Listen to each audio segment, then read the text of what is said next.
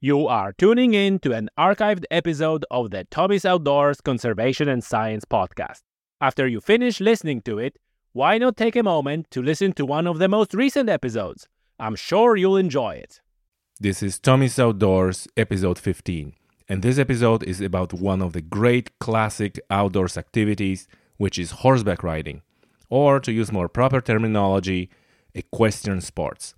Our guest today is Rachel Daly from Tralee Equestrian Center, and I had an opportunity to talk to Rachel about various aspects of horseback riding and equipment that is required, and also if you want to own a horse and but not necessarily have a place in your backyard to keep a horse apparently that that doesn't stop you. That doesn't have to stop you from owning a horse.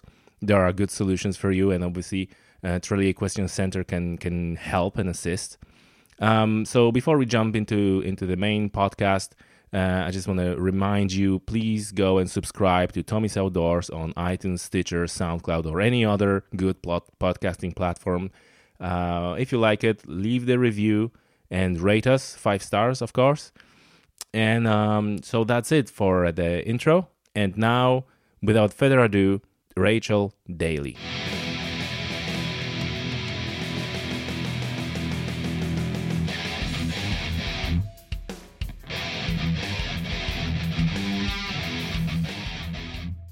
Hello, everybody.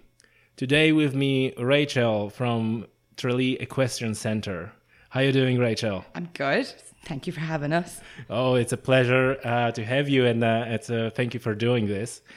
It's a it's a major operation going on here. Yeah, I mean we've got a pretty big setup. Um, we've got I mean upwards of twenty to thirty horses depending on the time oh, of year. So oh my god, we're kept going. Oh my god. So maybe just just really just to jump right into it.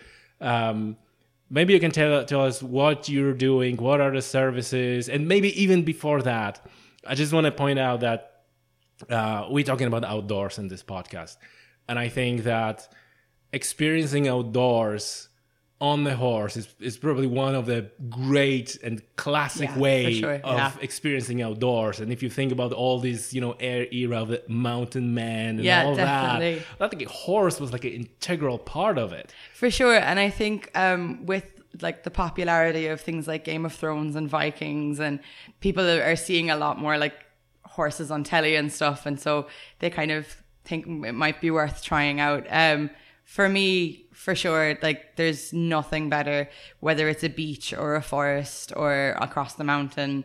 I think, you know, you can walk it and it's pretty and it's cool and it's lovely with your dog. But I think when you're on a horse, there's just kind of this different kind of almost nostalgic kind of, right. kind of feel like a Viking like a classic vibe. Yeah, like a little bit. It's, it's cool.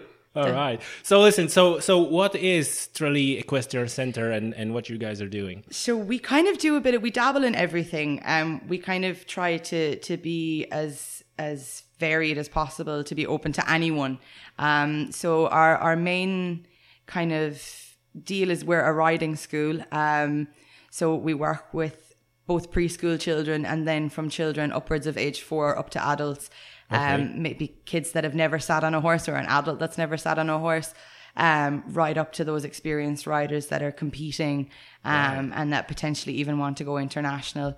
Um, we also cater to your tourists that, you know, just fancy having a canter on the beach or maybe it's a honeymoon break and they want Okay. to go for a romantic stroll So on the once beach. off, so so once off, yeah, fine as so, well. You don't have to be like a member. No, no, then- not at all. I mean, it can be. You can come and and chat to us any day, and you know, um, do try it once and see how you like it, or you know, some people tend to get roped in, and you know, a lot of kind of equestrians joke that it's a bit of a bug that once you get in, you're kind of right. you get horse fever and you're stuck in it.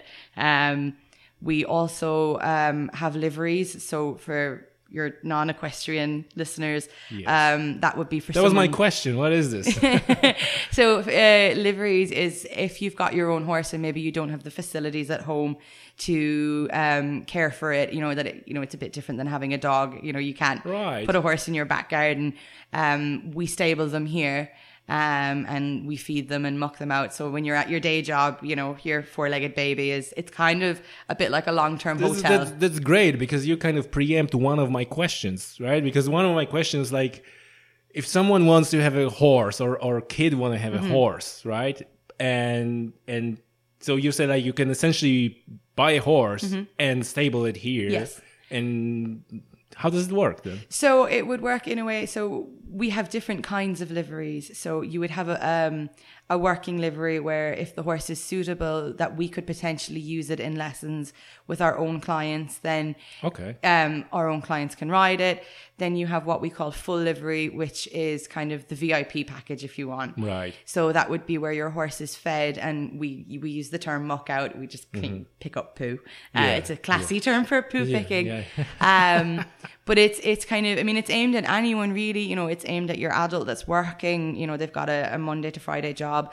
They don't want to be getting up at six o'clock in the morning to muck out a stall to then have to face into a full day of work. You know, maybe they just want to come and ride their horse in the evening and know that it's being looked after by a team that have been trained and mm-hmm. and and know what they're doing. How convenient. yeah, exactly. Does it does it do you think that does take a little bit from the experience? I think it depends. I mean, like I've had horses at home at my at my own house, um, and I've had them on livery yards, and I think there is a certain kind of loveliness about having them at home and maybe looking out your back I door. mean, and like, yeah, them. like sure the horse recognizes you and you and Yeah, you see, greeting it in the morning and you're feeding it and Yeah, so on. While here, it's just the relation, like kind of like, all right, I'm just gonna. Yeah, I mean that. I suppose that depends on on your relationship with your horse and how you view um how you want your relationship with your horse to progress. I mean, Right.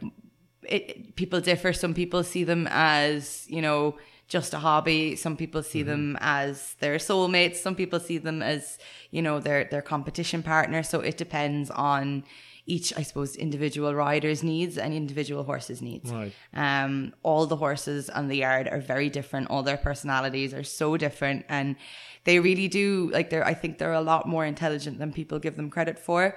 Um, and I think when you get to know them, they each do have these really individualistic personalities. Yeah. That it it can be surprising after a while when you get to know them and you see and you know some of them might be a bit grouchy, but they do Mm-hmm. ha- all have these really kind of distinct characteristics that tell them apart. Right. So, so I'm thinking about it. Like, what is the difference between having the horse and the livery and just not having a horse and just showing up here at your facility and say like, well, okay, can I, you know, ride a horse? And is it is it matter of availability? Yes, That yeah. then you always know that whatever you please, you can show up Yeah, and absolutely. ride the horse rather yeah than. so i mean when when you own your own horse you know, obviously you you're absolutely free to do as you wish with that horse um whereas if you were to come and just do a lesson it would be a preordained time and you know, you'd have to slot that into your schedule whereas you know we've had various people on livery with us that have you know their jobs aren't necessarily just 9 to 5 so they could be here riding at 6 a.m or they could be here riding at 9 p.m so it, it it's kind of a lifestyle that it, it suits them Sure. um, and some people, you know, just don't have the the facilities at home to to keep a horse and to keep a horse. I mean, it's not simply a case of putting a horse in the field and he's happy there. Mm. You know, you've got to organize a shelter and the majority of horses, I mean, they're a herd animal. They were never intended to be kept on their own. Right. Um, so, I mean, if you're going to have a horse at home, are you willing to have a second one? You Okay, know, so it's like almost better for the horse to have it on livery than, than and- just and- poor soul horse sitting on his own and Hmm. one of the things that we're really really passionate about and and I've been an advocate for for a long time is that while yes obviously the horses stay in the stables in the bad weather in the winter as often as we can the horses on the yard live in a herd Right. you know and that they have obviously they ride They can they interact work, with each other yeah and- that they have that still i mean at the end of the day it's an animal Hmm. and you know we have to respect the fact that it, it needs a certain amount of social, socialization with its own species and you know they do things like they groom and they create bonds and and, and friendships within their Mm-hmm. their groups and pecking orders and i do genu- genuinely think that that leads to happier healthier horses and No, no, no doubt. I mean, It has for to. it has to, and for the the school horses we have, we'll say for clients coming for lessons. I I mean, I'm very biased because I've I've worked here for a long time now, and I know them really well. But as a rule, they're generally very happy horses. They come Mm-hmm. running in from the fields in the morning, ready to go to work, and you know that to me, you know, if they didn't want to come in and they didn't want to, you know, go to work, they'd they'd stay on the mountain and go, ah, no, I'm not coming in. Right, so, right. you know, I do think that it, it, it's a good, it's a good ethos and it's a good way to keep them. So listen, so if if if anyone is already kind of interested in that, what's the what's the best way to start? What's the what's the you know, I'm not saying necessarily to get probably getting on horse is not the best way to start. But what you what you would recommend like a gradually how to get into So for someone who's never ridden before but maybe has a kind of inclination, the first thing I always say is you are never too old. Um, I get an awful lot of parents even say, you know, I, I, you know, say to them, oh, you know, when, why wouldn't you start? And oh, I'm too old. You're never too old. That's an excuse. That's a It's- common yeah, that's a common it's excuse. a really common excuse for a lot of things. And I think people have this kind of preconceived notion that the equestrian world is maybe a bit snobbish and a bit posh Mm-hmm. and a bit and really we're not. We spend 90% of our time picking up poo. Mm-hmm. it's it's not as glamorous as people make it out to be and my advice for someone who's maybe thinking of it and has maybe not made a decision Mm-hmm. is even you know have a have a look online pick a center you know we're we're here seven Tralee days Equestrian a week. Centre is obviously the one recommended. definitely. Um but come and visit us. Come and come and chat to the instructors and meet the horses. And you know that way you don't necessarily have to take that big jump and get on one Mm-hmm. but get a feel for the place get comfortable. Um and from there you know i would always suggest to someone more so adults than children um to start off with just one private lesson. Just a one-to-one with the instructor that you can just get a, a kind of a feel for it. And the one thing i say to everyone before they come is why why do you want to get on a horse? Is it that you want to learn to compete? Is it that you want to do it just for fun? Or that you just think it would be a good form of exercise? And from there, your instructor can tailor your horse to suit, they can tailor your lessons to suit. And, you know, it, it makes the whole experience a lot more pleasurable and a lot easier for both the instructor and the student. Sure, sure. So uh, another question is like terminology. Like, is is there like horseback riding or is it like equestrian sports? Like, is it like what what's the what's the name It to depends. properly? I mean, you know, you get it. It it really does depend. Like there are different disciplines within the kind of equestrian in, in horseback riding. You have various um, styles and you have various sports. So, you know, it's it's not. You've got horse racing. You've got. Um, dressage, which in kind of layman's term is dancing with horses. Um, you've got show jumping, which Mm-hmm. Is that much- is that what you should see that the horse is Yeah, making yeah. steps and going Yeah. backwards and like Um, okay. You've got um, show jumping, which everyone knows. You've got eventing, which is kind of um, it's a combination of dressage, show jumping, and cross country, which is where the lunatics are. That's where they jump the really big obstacles really Right. fast, and Right. it's mildly terrifying to watch, but it's fantastically yeah. good fun. It is. Um, and then you have, you know, your if you watch your Western movies, you have your cowboys, and the Western discipline is not really practiced in Europe. It's a different riding style. Um, the the vast majority of of places in, in Europe ride in what we would consider English style. So, I mean, that's just your typical. That's a that's an interesting thing, Yutaj. You know, we, we we spoke about before we started recording, and I said like years ago, I was I was kind of sitting on a horse and was Yeah. trying that a little bit. And now when you said it, I remember that my friend was explaining to me difference between the saddle, like which is American saddle, which is Yeah, different in the, very in, the, in, the, different. in the European, in like or, or, or English. Um, so so maybe why are we on this? Can you explain that? What's the difference between the difference. Oh wow, okay, uh, I could get shot for this. Um, why? because because the equestrian world there seem there seems to be this kind of um bitter stalemate between western riders and english Oh, riders really? over Is, whose the, is that one better. looking looking up or down on another? uh, yeah you i mean you get that quite a lot but you get that in any sport um i have ridden course. Both I prefer English. I think I prefer English because I was brought up riding English. Yeah. Um, and I, I, I call myself a dressage rider. I, Yeah. I try. I Yeah. try. Not very yeah, it, it all depends But- on the background, yeah. right? Probably if you if you born and raised in Texas, Yeah, exactly. Um, there is a difference. I generally think English riders find it easier to ride Western than Western riders find it easier to transfer over for a couple of reasons. The Western saddles, as a rule, are quite a lot bigger than the English saddles, and they've got this. Um, it's not really a lump. It's almost like a handle in, in front of you that you can hold on to. So Mm-hmm. I suppose from maybe a once off rider's point of view, a Western saddle might feel a bit safer because they can hold because they can literally hold on for dear life. Um, they they use their hands differently. They use their legs differently. They have different disciplines.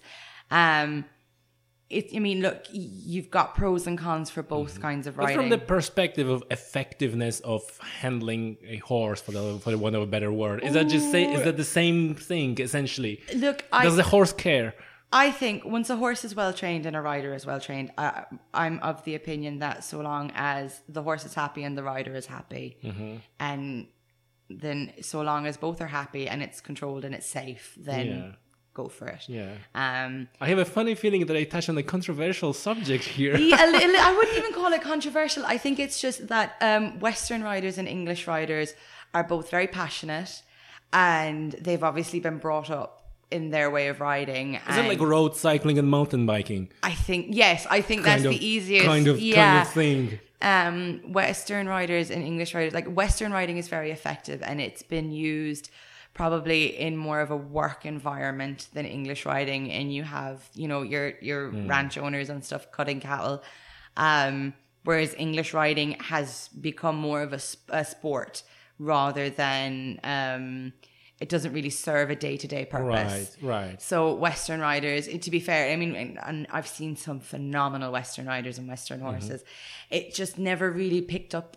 I think in Europe because there's not a whole lot of need for it. I, I, I, can't. I, I think it's natural kind of split because Yeah. you, you know I, I I sometimes say like there is a there's a European way of hunting and American way of hunting where again in European you have you have a lot of uh, kind of etiquette let's say and Yes. and and uh, you know tradition and clothes and all that where and where well an American is more like a kind of rural so to say. a little bit gun ho yeah yeah exactly without offending anyone. Exactly, exactly. So this is this is the same thing. So it, that's that's kind of not surprising. So so listen, we we we touch on on saddles and different Yeah. saddles. So now going back a little bit to somebody who wants to start, Yeah.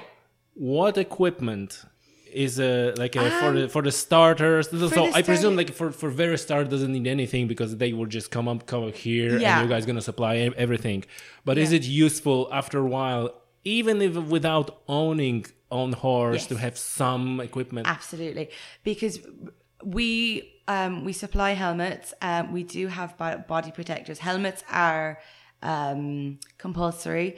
Body protectors are, I suppose, they're like a, a body armor. I suppose Really? are not compulsory.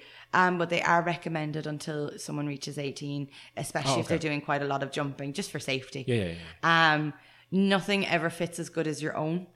Um, so obviously up until a certain point, and regardless of whether you never have any intentions of owning your own horse, you know, I think owning your own set of boots, your own helmet, and if if you choose to wear a body protector, owning your own body protector, mm-hmm. then definitely I think. But I do try and tell people, you know, don't go out and buy all the gear straight away because There's always there's always easy way to get rid of a couple of know, thousand euro. Absolutely, and I mean it's it's it, it.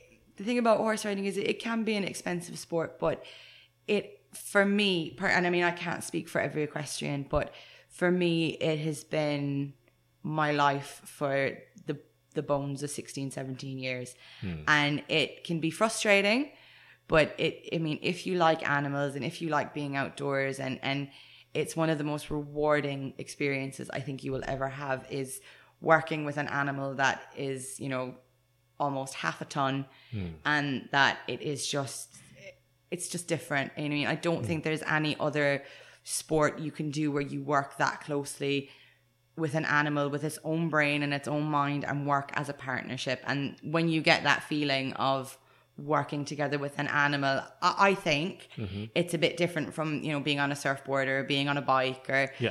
because you're, you know, in full control. you whereas need you need to take more more of the account of the Yeah. mind and the Whereas prob- when- probably horse have a mood and yeah, absolutely. better day Trust me, if you've got a female horse, you will know all about moods.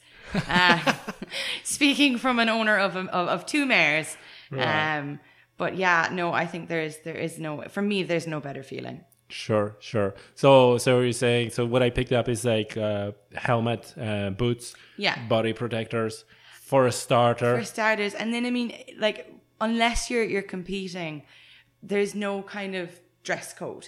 Um you know it used to be years ago it used to be those like those really weird white breeches and everyone had to wear them all the time. Um the equestrian world has gotten we've gotten a lot more fashionable recently. We're we're quite we're getting there. Good. um you know just something comfortable. We tend to advise not jeans because they they don't they're not very stretchy um and they can chafe and they can get sore. So you know I, with the the recent spat and fitness you know a good pair of leggings um a nice tracksuit something comfortable that you're going to be able to have a bit of freedom of movement in um is is perfect. Right.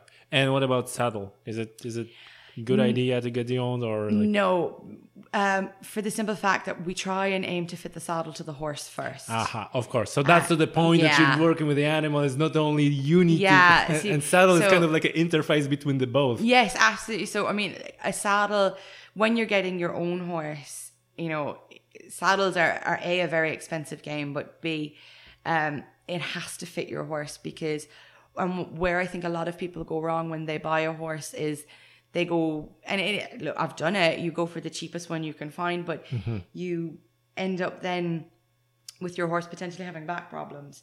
Um, at the what a lot of people I think forget is that horses are athletes and they have feelings and they have, you know, they pull a muscle in the same way we do. So there's a lot of I think stuff that goes on behind the scenes of you know small equestrian centers, big equestrian centers that people don't see. Um, like we've had two horses have had the physio in the last week, and hmm. we try and get physio regularly to all of our horses just to make sure that hmm. they're they're comfortable and You're they're treating not them like an strained and- athlete, like you yeah, said, Yeah, like absolutely. And I think you know if you're going to seriously from the view of getting into horses as as a full time sport or as a full time hobby, I think it's something that people need to be more aware of is taking the horse into account in their physicality and their mentality. Wow. Um, How could you not if you you know it's like You'd in the cen- it's like in the center of the whole you would thing. be surprised. It's it's. I mean, it's only very recently that that people I think have started cluing on to, you know, thinking more about the horse rather than themselves. Um, Wow. Tell me, so so how the so how how does the process of fitting the saddle to the horse look like? Is it like you need to get like a twenty five different saddles and find out, and and then horse of. horse not gonna tell you like, hey, this one is bad. I prefer the other one. Um, I prefer to get a saddle fitter, someone who is trained in Ah, it, okay. um, because I would be okay at it. I would be able to know if a saddle was bad, but I prefer um, my boss, one of the owners of the equestrian center, Nicola.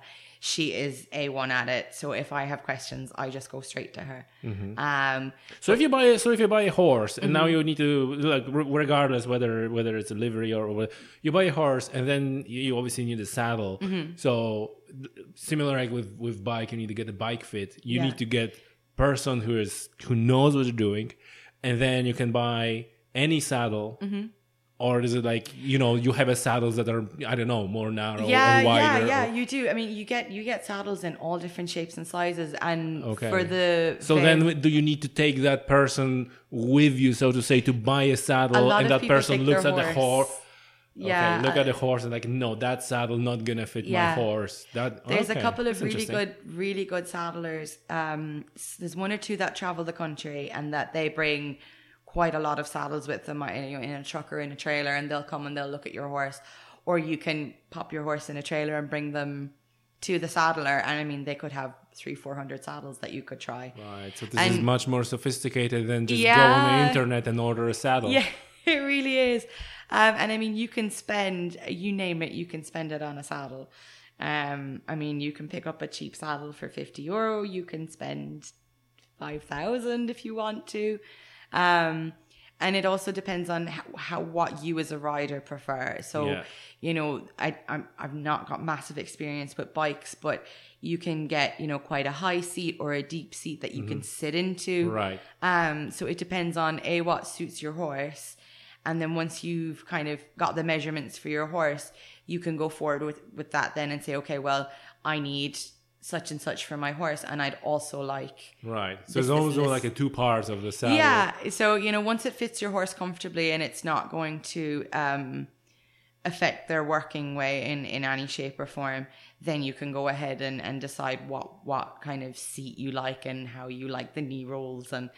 It's um Right. You can make it as easy or as complicated as Yeah. you want. And then probably there are different types of saddle depending on the discipline Yes, as yeah, well. absolutely. Because I presume that for, for the racing is yeah, racing, Racing saddles saddle. are entirely they're a, a whole different ball game. right, right, right. Okay, so so saddles now. Uh, can you give us uh, a little bit of a of a you know specialistic lingo of all the stripes that going on, on the horse? Do you need to do that? How do you call that? And probably each each piece has a different name. So the, the the thing that goes on their head. yeah. So we call that a bridle. Um, you have bridles or bridles, um, basically for both Western and English. Um, you really can get them in all shapes, sizes, colors. Um, and this is not some piece of equipment that goes with the saddle. That's a kind of like a no, they're they're they're separate. Um, and so like you can ride a horse with a with no saddle and and have a bridle on. Sure. Um, so the the bit is the part that goes in their mouth. Um, you can ride your horse bitted or bitless. Um, bitless riding is hasn't been very popular for a long time. It is kind of starting to get there now. Um, I'm slowly trying to wiggle my way into it. I really like it and would love to see it um, happen a bit more.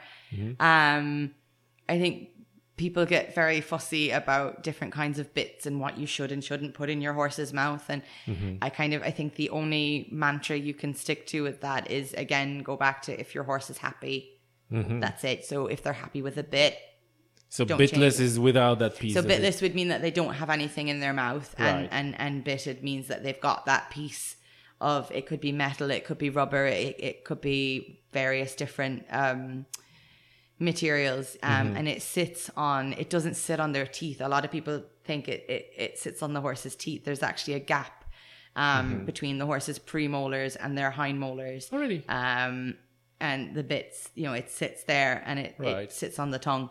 Um, and there are, I mean, thousands of different types of bits, and each have or claim to have different actions and, and do you and do you need to fit one that suits your horse as well? Yeah, so I mean, it depends on. It really depends on the horse. We try and use very mild, very you know non-invasive bits for the riding school horses because they do quite a lot of work, um, and they've got you know riders that are quite advanced and very gentle, and then they might have a beginner who might pull a little bit too hard by mistake purely because they Or don't try know. just to young and just Yeah, so we try and make it as comfortable for the horses as possible. But I mean, no bit I think it was ever made to be cruel.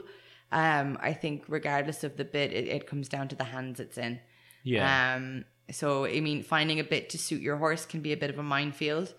Um, I tend to go with something very straightforward first, and then kind of assess the horse from there and see, okay, these are the different things we could try, and you know, you suss it out from there. But really, it's as complicated as you want to make it. We we try and keep it very straightforward, and and if there's an issue, we try and look at it from a few different perspectives and train out the issue rather than you know just keep changing and adding more bits and Sure. pieces to the horse. Sure. Um, and yeah, that's it. Really, I mean, like the, the bridle is is just made up of. Um, I mean, there's a part that goes across their forehead, and that all it's called a brow band. It just stops the bridle slipping back.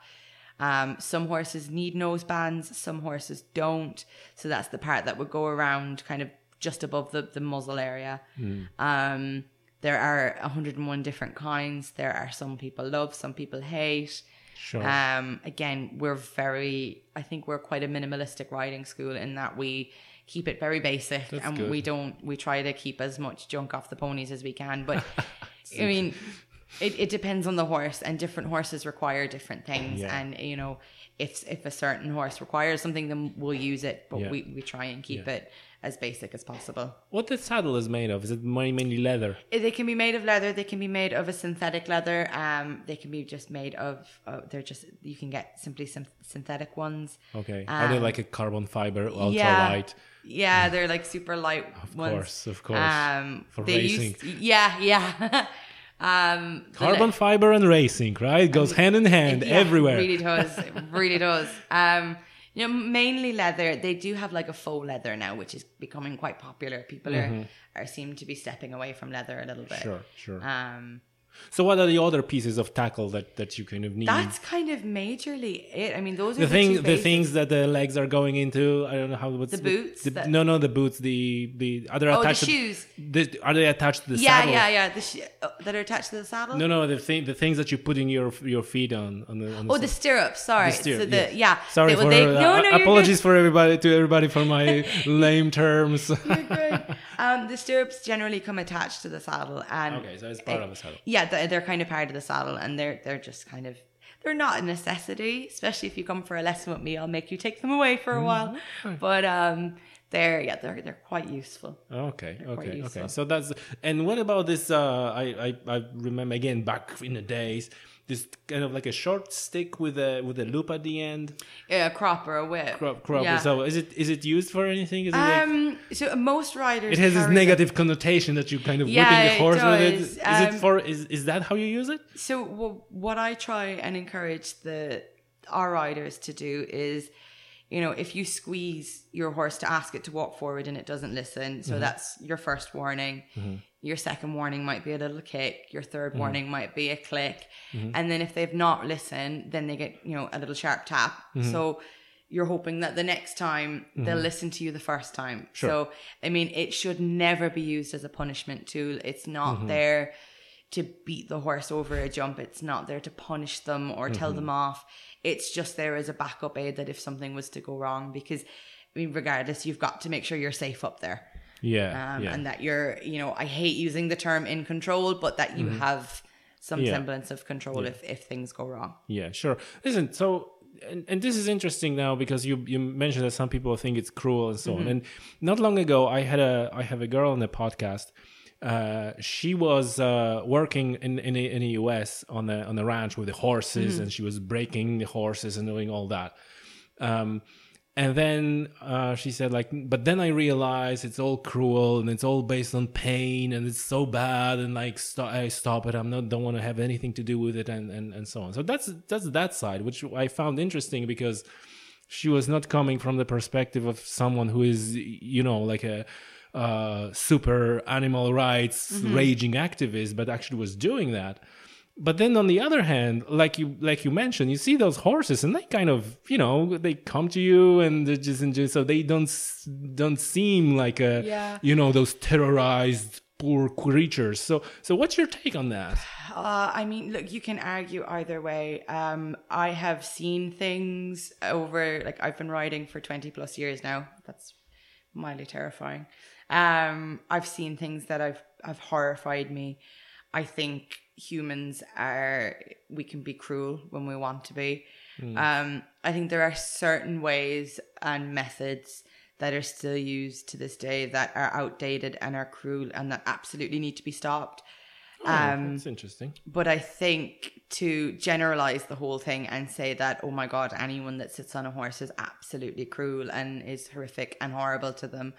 Um, I think that's a real generalization. I think to say that it's put on pressure, that, you know, horses are trained through pain and pain only is absolutely incorrect. Hmm. Um, yes, there are people that do it, but you can say that about any sport, about anything, about yeah, exa- anyone. exactly. So this, so there are like a like a individuals, Yeah, and like in every discipline, there are individuals who are just bad people. Yeah, for well, the lack of a better exactly. You know, I've had people compare um, keeping a horse in a stable to uh, the the whales in SeaWorld, which is, it, I think, Mm. utterly ridiculous because, like, when our school horses are finished, they go and you've seen the big mountain out the back. That's where they live. Right. And Mm. right. so when I go up to call them in at eight o'clock the next morning, all 16 of those horses come Right. galloping down the mountain to the gate. So, you know, someone could come along and say, well, they're conditioned to come in.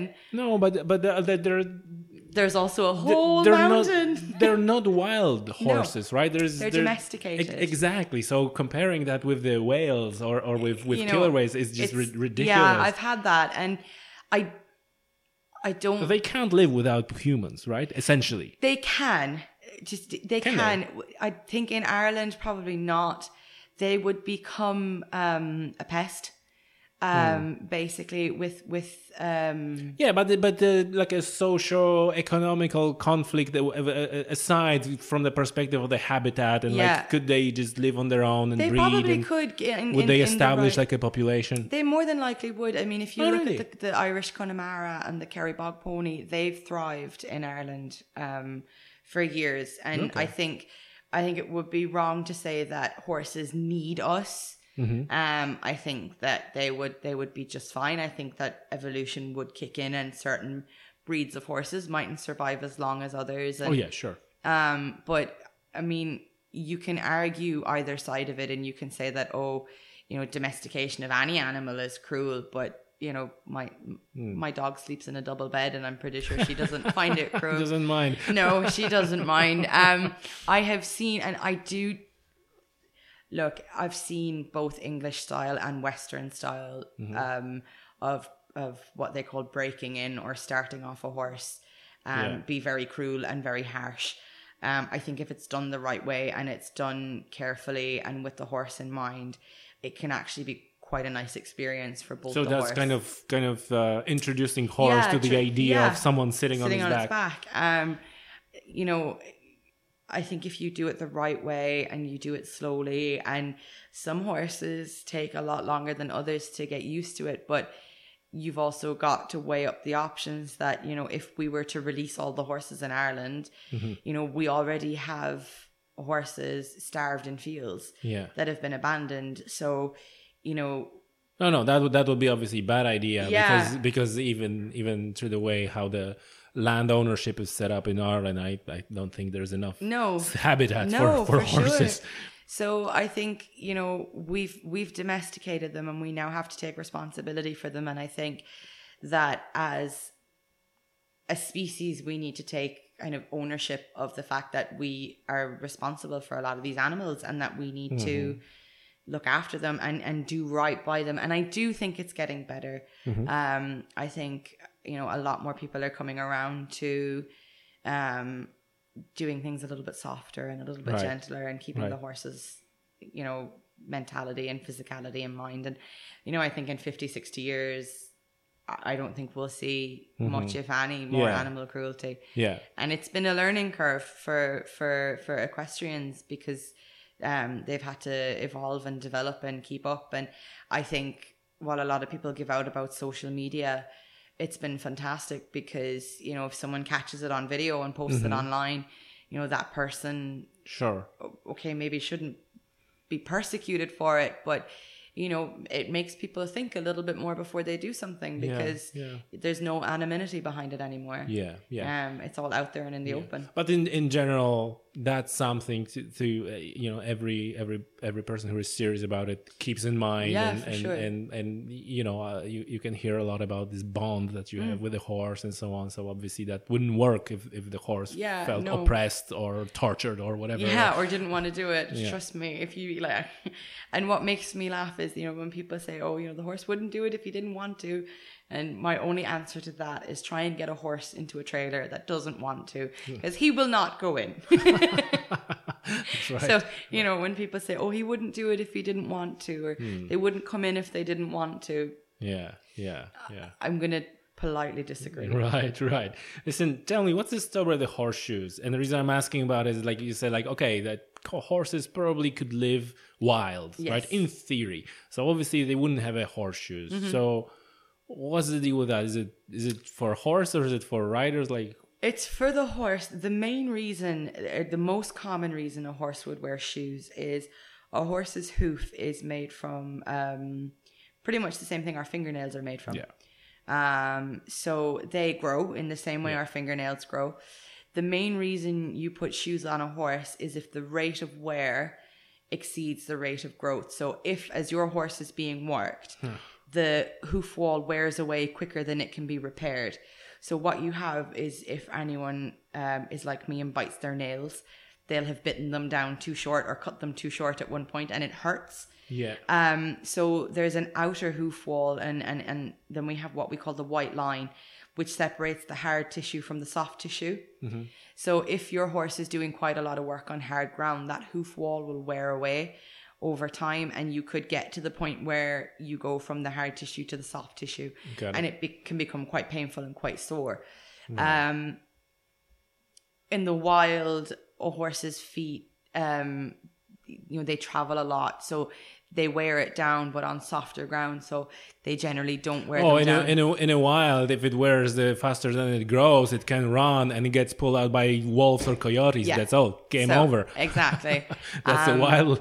That's what. so I mean, you have again like the horse world. You you can you can pick at anything you want. Like Mm-hmm. you've pros and cons for bits, pros and cons for bitless, um, pros and cons for barefoot, and pros and cons for shoes. oh, so there is a bare like a You bear. can yeah. Oh, so really? some of our and it, it depends on the horse. It's like so we've got, I think, three, four, five. We've got about eight at the minute that are totally barefoot.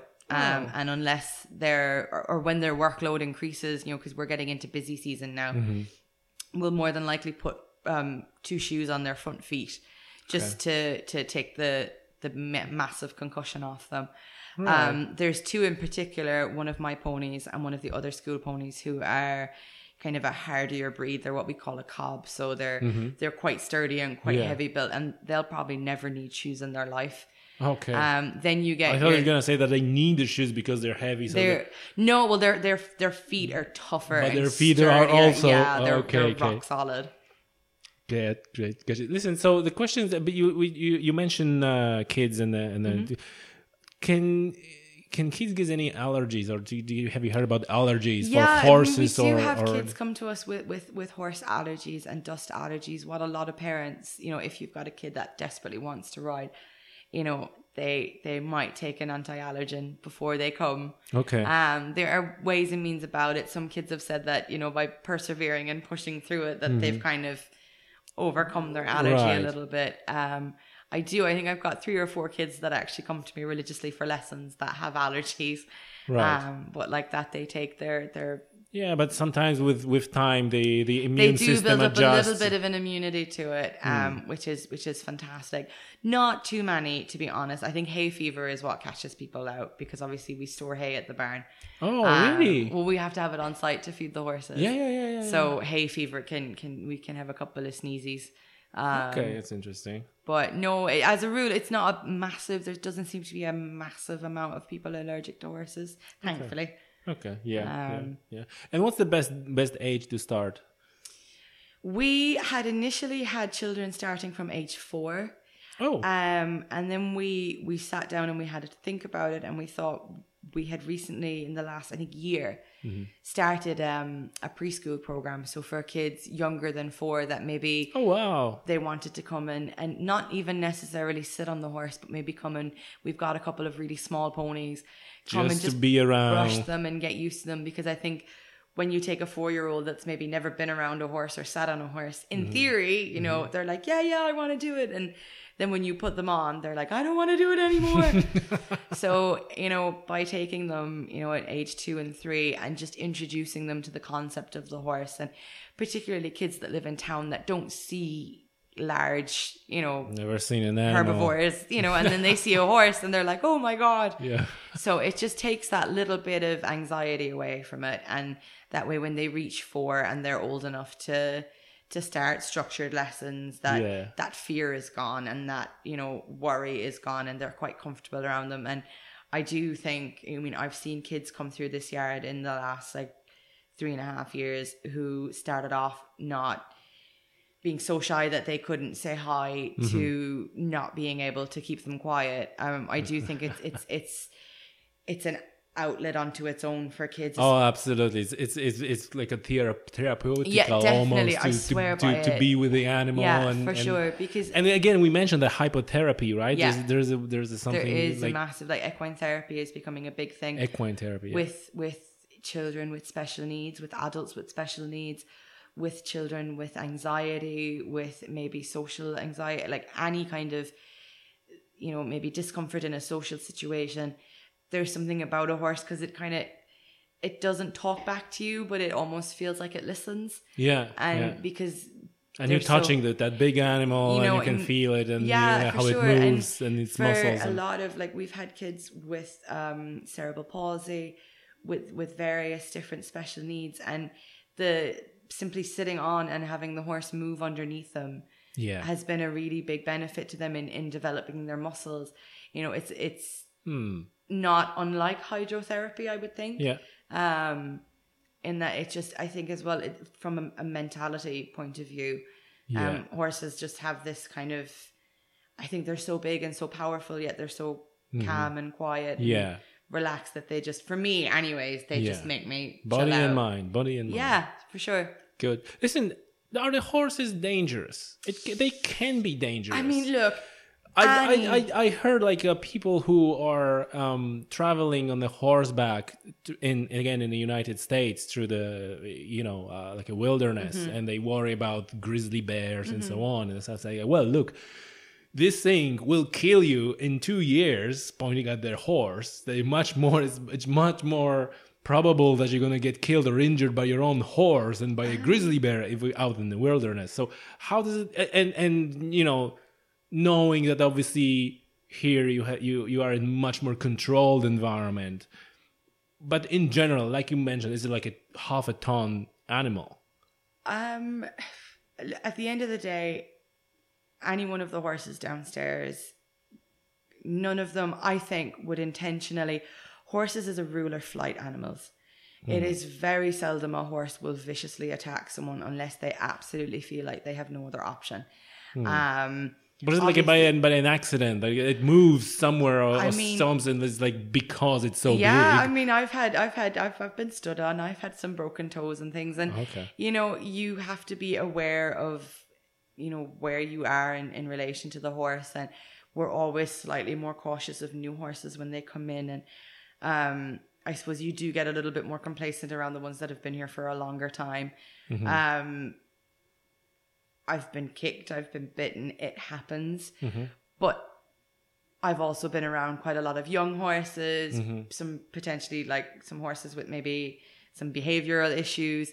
I mean, it's the same with dogs. They're just a lot Mm-hmm. bigger. So once you're aware of what you're doing, I think, and once you've got the the right people with you to help you understand Sure. how to behave around the horse, um, and I think it has a lot to do with with with that. I mean, horses, as a rule, once you're aware of how they tend to react to a certain situation, you try and either avoid the situation or desensitize them to the situation. So Yeah. if you've got a horse who is fixated on traffic cones, hates traffic cones, uh, gets really freaked out by traffic cones, you then take that and you maybe go and I won't say steal traffic cones, but recreate traffic cones in a Yeah. controlled environment. and inoculate the horse no, not even necessarily, but you know, maybe not ride the horse, stand on the ground, introduce them to what it is that's hmm. scaring them, and help them understand that okay, it's not going to jump up and bite you and eat you because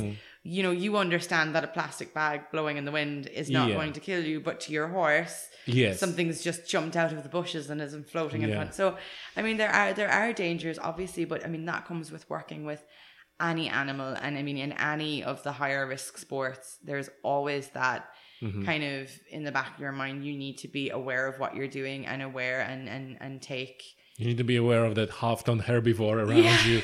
That's yeah and take responsibility and think. I mean i think that's that's the big thing is people need to just be aware of you know and it that it, it's a horse and it's an animal and that you know if you use your brain and you think about it hmm. and you're aware of what you're getting yourself into then you can have the most fun you'll ever have Listen, you, you I want to touch on on one thing, which is kind of goes. You mentioned like a like a traffic cones or the mm-hmm. plastic bag and so on, and and again, from my very limited experience with horses, uh, you know, back in the years, I remember horses who were afraid of the ad of the, you know, there was a, like an ad of the mm-hmm. of the shoes shop or something, and the horse Yeah. was was scared to death of that, or the other one was like a pedestrian crossing. The, mm-hmm.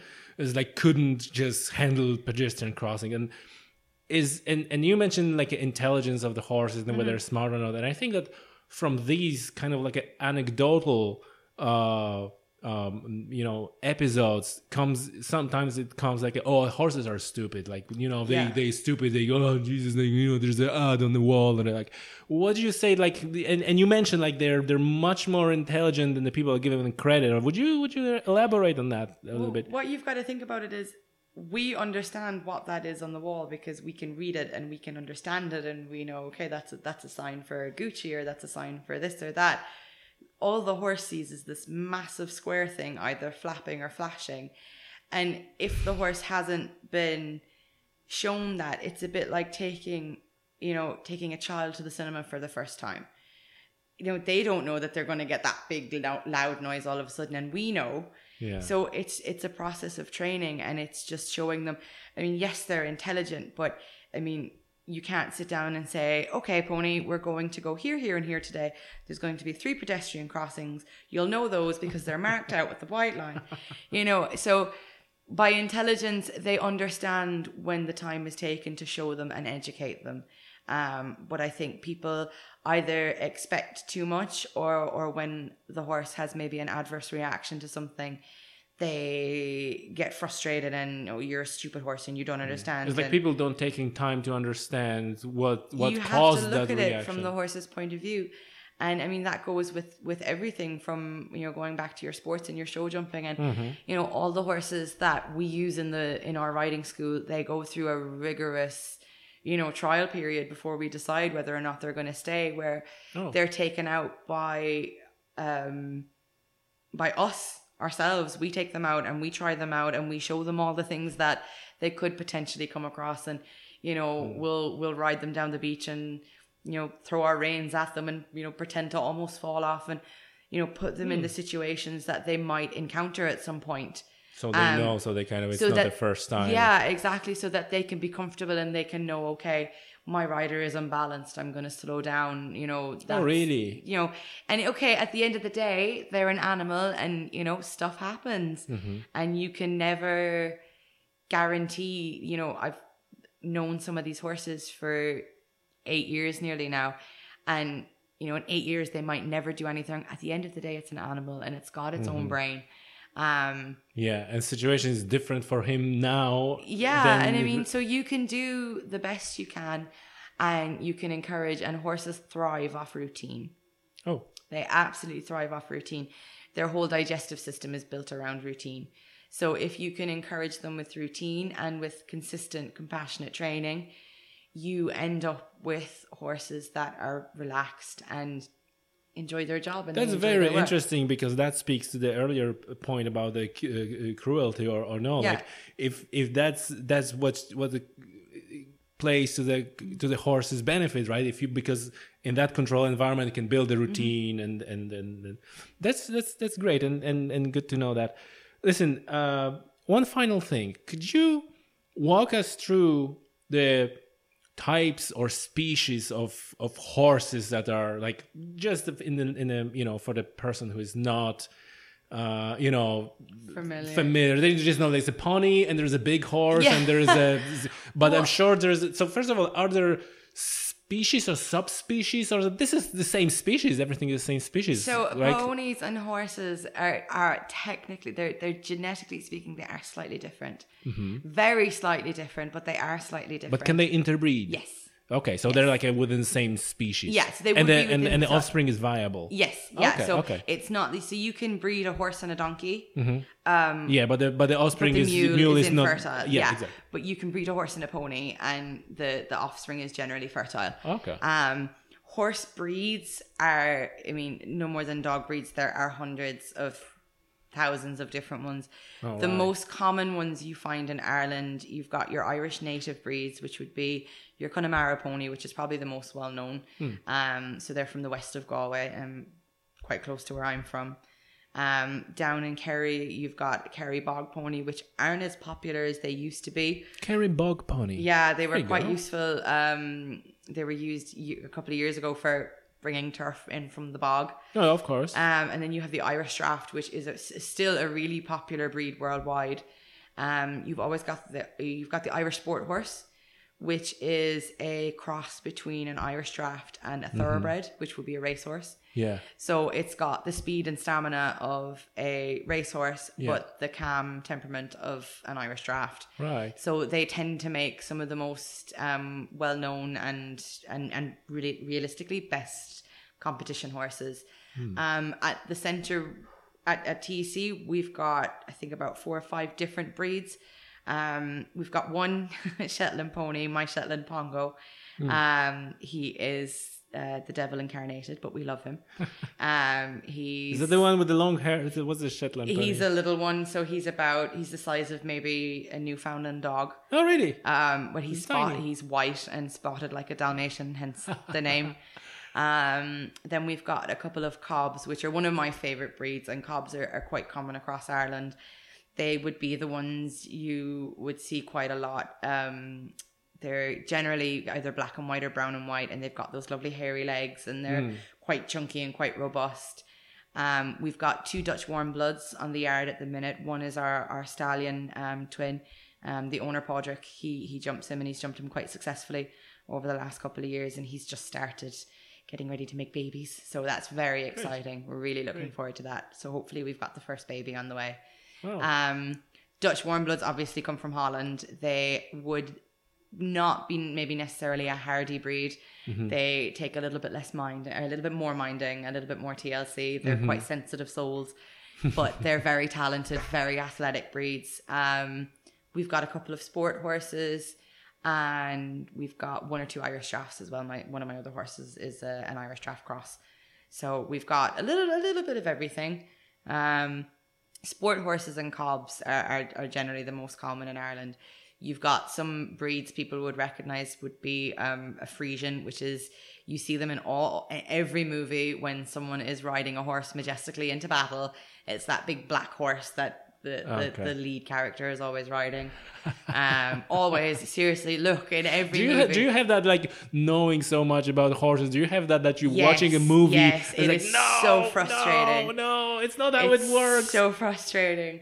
I, Um, I, I, I watched like my friend who who is in a in a bow hunt in a, in a, in a shooting bow, and he was watching Robin Hood or something Yeah, like that. He was like, no, that's not how it it's works. super annoying. And the one the one thing that gets me, and I say it every time I watch a movie, is horses don't actually neigh that much. Mm-hmm. You know, when when when they're in a movie and they're like galloping into battle, I have never heard once actually. I tell a lie. I've only in my life once heard a horse whinny as it as it galloped, and that was purely because it was fat and couldn't catch up to its friends. they don't make that much noise. Like they don't wicker and whinny when people are getting on them, and it's like the same sound bite every movie uses over and over right. again, and it's so irritating. They probably have it in the library of Yeah. sounds and just put it like, give me Um, give me a and the- horse sound. the, the one thing that really, really, really gets me is when they use different horses with like very slightly different markings. Mm-hmm. So the film War Horse, which is a, it's a really, really, really good film, and obviously they had to use different horses to play the main horse. yeah. Um, but like their their their their markings were entirely different throughout the movie, so you could tell which horse was which, and Yeah. it was just. Yeah. I mean, it's look. It's, So just your regular viewer probably never. yeah, no, but when when when you're kind of a That's kind of common theme. And once you're into something, Yeah, and then you you, start to and you see that presented in the movie, sure. which is not the, like a main thing, and like, oh my god. yeah, for sure. No, it's a yeah, it gets a bit annoying. Listen, Rachel, I think you, you I asked the question without knowing what I'm asking, and you gave me far more sophisticated answer than the. So, is there a, like a distinction between like a you know racing horse, working horse, Yes. pony, and then within those there are different breeds and so on. So, Um, so Yeah, so your your horses for racing are generally it would be like the equivalent of a Porsche, I would suppose. Yeah. They're quite streamlined, they're quite dainty. and that's a that's a type of horse that you cannot then use for let's say for beginners or in, because of its character. Generally, no, but it depends on how the horse is trained. So it's nature versus nurture. So, you know, your horse, your thoroughbred horse will be faster and you know, it they're genetically bred to be fast and to run and to be quick. So and they're that comes as an expense of something else. then. yeah, so they're generally, you know, sometimes they can be what we would call sharper, which means that they're a bit quicker to react to situations. Okay. Whereas your traditional Irish cob is a bit slower and you know, they take things a little bit more in their stride and they're a little bit more chilled out. And so, you know, again, you know, you can't say that every thoroughbred is a Mm. lunatic and they're nuts and they're bonkers. I mean, I've had a, a thoroughbred that was the quietest horse I ever owned.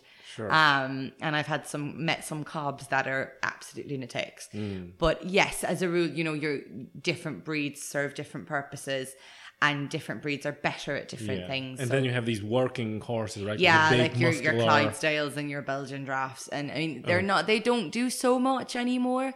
I think it's it's slowly being phased out, which is kind of a pity. Um, now I know in because it's like no no use for Yeah, them anymore, so no I- one is breeding. And I know in, in Belgium they they still use the Belgian drafts for logging, and I mean these Hmm. horses are incredible. They are so big and so like they are like literal tanks. right. Um, so as it, in Ireland, I don't think a whole lot of horses work in in a agricultural sense anymore. I think you know they work in the tourism sector, or they work. I mean, it's mainly the tourism sector to to be realistic, um, which is a pity. But also, you know, a lot of people fall in love with the breeds and they mm-hmm. they breed them and they maintain them for showing and so you know maybe it's not entirely a bad thing that we don't you know make horses plow our fields Sure. anymore and that Sure. tractors Yeah. do it and Yeah. that they can have a bit of a nicer life and you know just go to a show on a Sunday Exactly. have a chill. Listen, so one last question, and it might be a little bit controversial one, but I but I gotta ask it because it's it just interests me. Are the horses bred for for meat? And it's like, do you, what's your I is it is it like uh you know for us like uh oh we we know that in Asia people eat dogs but we not really eat dogs is that in the same category I think I think Ireland generally uh, horse meat. I don't even think it's. I, I don't think it's sold in Ireland. Um, horses are not killed for consumption in Ireland. Um, as far as I know, so it's not established practice no, they are. They can be sent to the factory and slaughtered. Um, I think the meat then is used for. I don't think it can be used for human consumption. okay so, As far as I know, probably, like a I'm for, for I'm not a pets. fan of of sending. Well, well, obviously because Yeah, it's, like, it's, it's, it's, it's like a, it's like equivalent of of, of Yeah. dog, and we can can fathom like a idea of actually. I think it for me, I suppose I'm I'm not a vegetarian, so I do get quite a lot of stick for saying this. I think it's different sending a family pet of 18 years in a trailer to a factory to be slaughtered Yeah, than it is to a cow who has maybe never had one-on-one personal Right. affection. I is, don't Is that how it works? Because I I don't even think about like a family pet, right? it can uh, do. I mean, it really? depends. Like I've, I've, Is I've that what happened to the old horses? not always. It like it depends on the scenario. I mean, All right. you could look at it this way someone could be looking to rehome their 20 year old horse that is you know they just want to find a retirement home for it and the person who has it says well i could make 500 bucks sending this horse to the Right. factory and they could do that so Sure. you know it's it's hard to know what's right and what's wrong and it's really hard to kind of have an Wow. opinion without getting Uh, that's, emotional that's unexpected because I was more thinking about you know are, are there any operations that are breeding horses? Not like- in like Ireland. I cattle, don't. No, for- not in Ireland. I don't think. Um, it it tends to be unwanted or um maybe horses that are no longer of use to people, which I struggle with. I think it's a bit Mm. Yeah. inhumane. I'd rather. So what's the ideal scenario for an old old horse? How it should be done? If you're how if you're if you're done- if you're owning if you're having like an old horse which is just you know retirement. Okay, well, so at, at the minute we've got one horse in full retirement here, um, Oh. and he he belongs to um, Nicola, and she's one of the owners. And Fred is twenty three now. Well, He's an Irish Draught, and Fred has the life I hope I have when I get old. um, so Fred is he's no longer fit to be ridden. He's just that bit older. He's got arthritis, but we've got the all clear that he's quite happy to live out. So he in the winter time we make sure that he gets out and he moves around just enough to keep him happy just and to exercise a and so long as he is comfortable and not in pain, he'll stay here and he'll live out the remainder of his days. And if it gets to a point where he's uncomfortable or he's in pain, then I am a massive advocate of, you know, euthanasia Mm-hmm. because I do think it's the one thing we can do for them that Sure. we can't necessarily do for ourselves. And Sure. I think it goes for any animal. So, I mean, I can see Fred if I look out the window and he's Mm-hmm. out in the field surrounded by all his girlfriends and he's quite happy and he comes in for his breakfast and you know he he's Hmm. Right. he's lived a fantastically long life and been was a very very successful horse with Nicola when he was younger and I mean I think that's the ideal scenario we're quite lucky in that we can do that for our horses um one or two of our older riding school horses um, when it was time for them to be retired, different students maybe were in a position to say, "Hey, look, if you want to retire him, I'll take him, I'll and he can him." stay with me." And I think that's lovely for them Hmm. um, to go and, and to spend a year or, or, or five or ten years of their retirement being loved and hugged and kissed Yeah. and rewarded for having for, for working for so long. like a like a like a like the old dog. Well, that's it, really. I mean, and like I said, our ethos, like the one thing I love and the one thing that drew me to working here, you know, versus any other equestrian center was that the horses come first and that they will always come first. Mm. Yeah, And, and and we love meeting new people and we've met people from all around the world. And I think the one review that we consistently and constantly get is that the horses are happy. and that for me, if, if the horses are happy, That's I'm happy. Listen, that's that's been great talking to you, and you're you're. I think a lot of listeners get a lot of that uh, from that, and I can even tell that with talking to you that you know you're you're very kind of grounded, no nonsense person, uh, and and I'm I'm pretty sure this is this is all comes from you know being outdoors, being in the nature, you know, uh, having like a, this interaction with the animals, which is which is always great. Recently, Rachel, tell us uh, just for for the end, like how people can uh, get in touch, how people can avail for for services of a center here. What's the best way to reach you? How you find it, and and so on. Um, we're pretty easy to find. We're on Facebook. If you just check out Tralee Equestrian Centre on Facebook, our website is www.traleeequestriancentre.com, or you can give um, you can give me a call in the office on um, 089 258 4650, and uh, we'll be happy to help you out and get you saddled up. That's perfect, Rachel. Thank you very much. All right, thanks for having us.